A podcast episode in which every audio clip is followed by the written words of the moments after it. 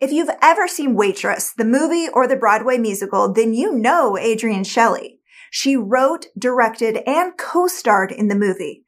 But two months before it premiered, her body was found hanging from a shower curtain rod. And what happened next was straight out of a Hollywood movie. I'm Amy. Welcome to True Crime Recaps. It was about 9:30 a.m. on November 1st, 2006 when Adrienne Shelly got to her office. She was using her former apartment in Manhattan's West Village as a workspace. That's where she created the movie Waitress.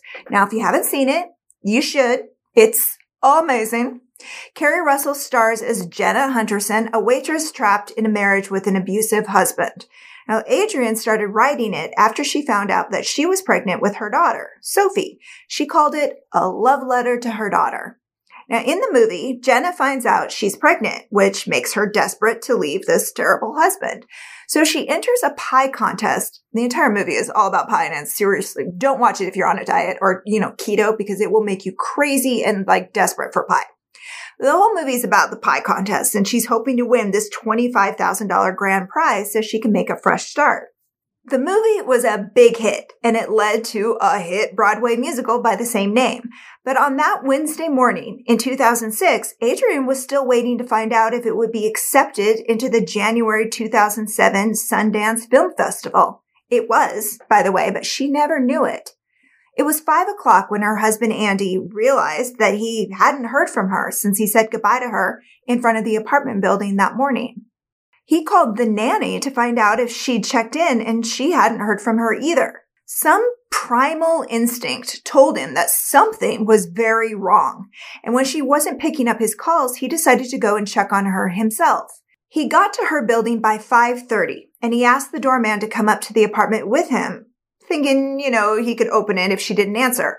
But the door was unlocked. Now, Adrienne was born and raised a New Yorker. She knew better than to leave her apartment door unlocked. The instinct that told him to go check on her was screaming inside him now. When he walked into the bathroom, he knew why. A sheet was tied around her neck. And she was hanging from the shower curtain rod.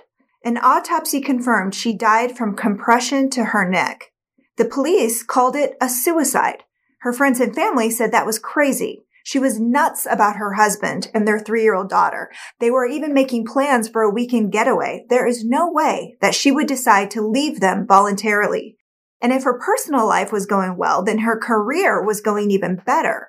After years of appearing in indie films, smaller guest starring roles, she was on the brink of becoming the it director in Hollywood.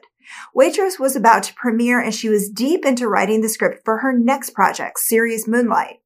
Everything was coming up Adrienne. She would never kill herself. Then there was the question of the unlocked door. Did that point to something more sinister or did it back up the initial ruling of suicide? Like she knew she wouldn't be around to open it up, so she left it unlocked? There was also a lot of cash missing from her wallet. But when her husband pointed that out, they shrugged it off. Maybe she bought something before she died. Other than the door and the missing cash, nothing else suspicious jumped out at them. There were no signs of struggle. And at first glance, there was nothing to suggest it was anything other than suicide. The case was supposed to have stopped there. It wouldn't have been the first time family and friends refused to believe that someone they loved would take their own life, but Andy refused to let it go. The thought of their little girl growing up believing her mother committed suicide was too much to handle. He told every media outlet that would listen that Adrienne did not take her own life and he paid for a second private autopsy, which was done at the funeral home in front of two detectives just three days after she died. Now, whatever they saw in that examination prompted them to take a second look. The very next day, they went back to the apartment to collect her computer and wallet. And that is when they noticed shoe prints in the tub and on the lid of the toilet. Now, Adrienne was in her socks when she was found, and the prints didn't match the shoes they found in the apartment. They canvassed the building and found a construction crew renovating the apartment directly under hers on the third floor. The tenant had recently passed away and the building had hired a construction crew to remodel the unit. They were working on the day Adrienne was found dead. And on the floor, pressed into sheets of dusty construction paper, was a shoe print. matching those found next to her body. And the owner of those sneakers was Diego Pillco, a 19 year old undocumented immigrant from Ecuador. And when they found him at the apartment that he was sharing with his brother in Brooklyn, he had bright red scratch marks on his face. It took just 30 minutes of interrogation for him to matter of factly confess to the murder, and you won't believe why he did it. A little before 10 a.m., he claimed that she came into the apartment to complain about the construction noise. That pissed him off and he made his feelings clear by banging on the floor with a hammer and telling her to go away. According to the story published by the New York Post, he shoved her out the door and closed it behind her, but she reopened it and slapped him before she left. He was so upset about the slap that he followed her up to her apartment and knocked her out when she swore at him and told him to leave. He thought she was dead, so he wrapped a bed sheet around her neck and dragged her body into the bathroom and hung her from the shower curtain rod to make it look like a suicide. Then he picked up the place and left. His boss confirmed that he was gone for several hours that day. And yeah, when he came back, his face was all scratched up, but he claimed he was in a fight with some movers. After her body was found, he didn't come back. A little over a year before the murder, Diego had paid smugglers $12,000 to get him into the U.S. through the Mexican border. From there, he made his way to New York. His landlord hired him to work part-time for his construction company.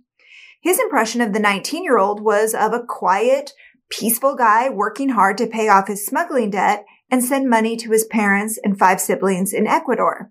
He told the officers he was having a bad day and accidentally killed her. He was charged with second degree murder and his story made national news. Up and coming Hollywood star killed after complaining about construction noise. But that was a lie.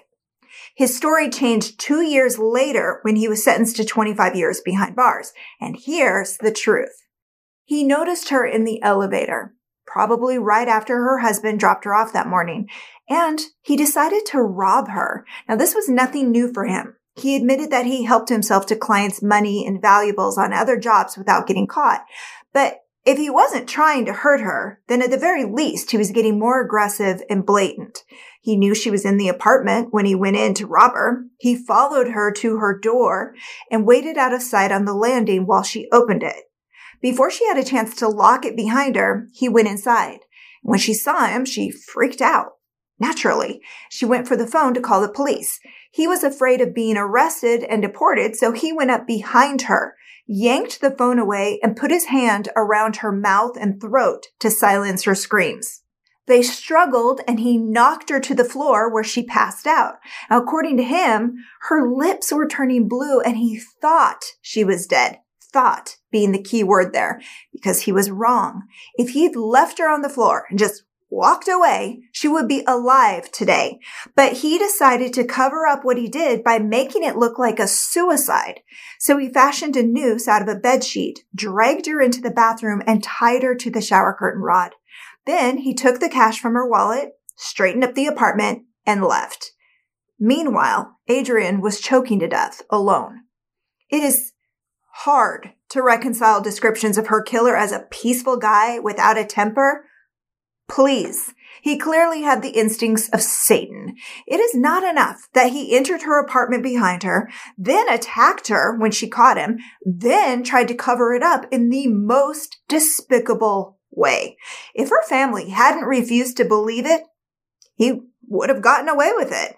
And they would have had to spend the rest of their lives believing that she left them and wondering why they missed the signs. As it is, she never got the chance to enjoy her success. She didn't get to see her beloved daughter grow up. She never got to see her dreams come true. To me, this is one of the saddest stories I've ever heard simply because she was such a success and she never knew it. In December 2021, HBO released Adrienne, a documentary about her life and death written by her husband, Andy Ostroy. If you want to learn more about Adrienne's life and career, you have got to see this documentary. Be ready. It's a tearjerker.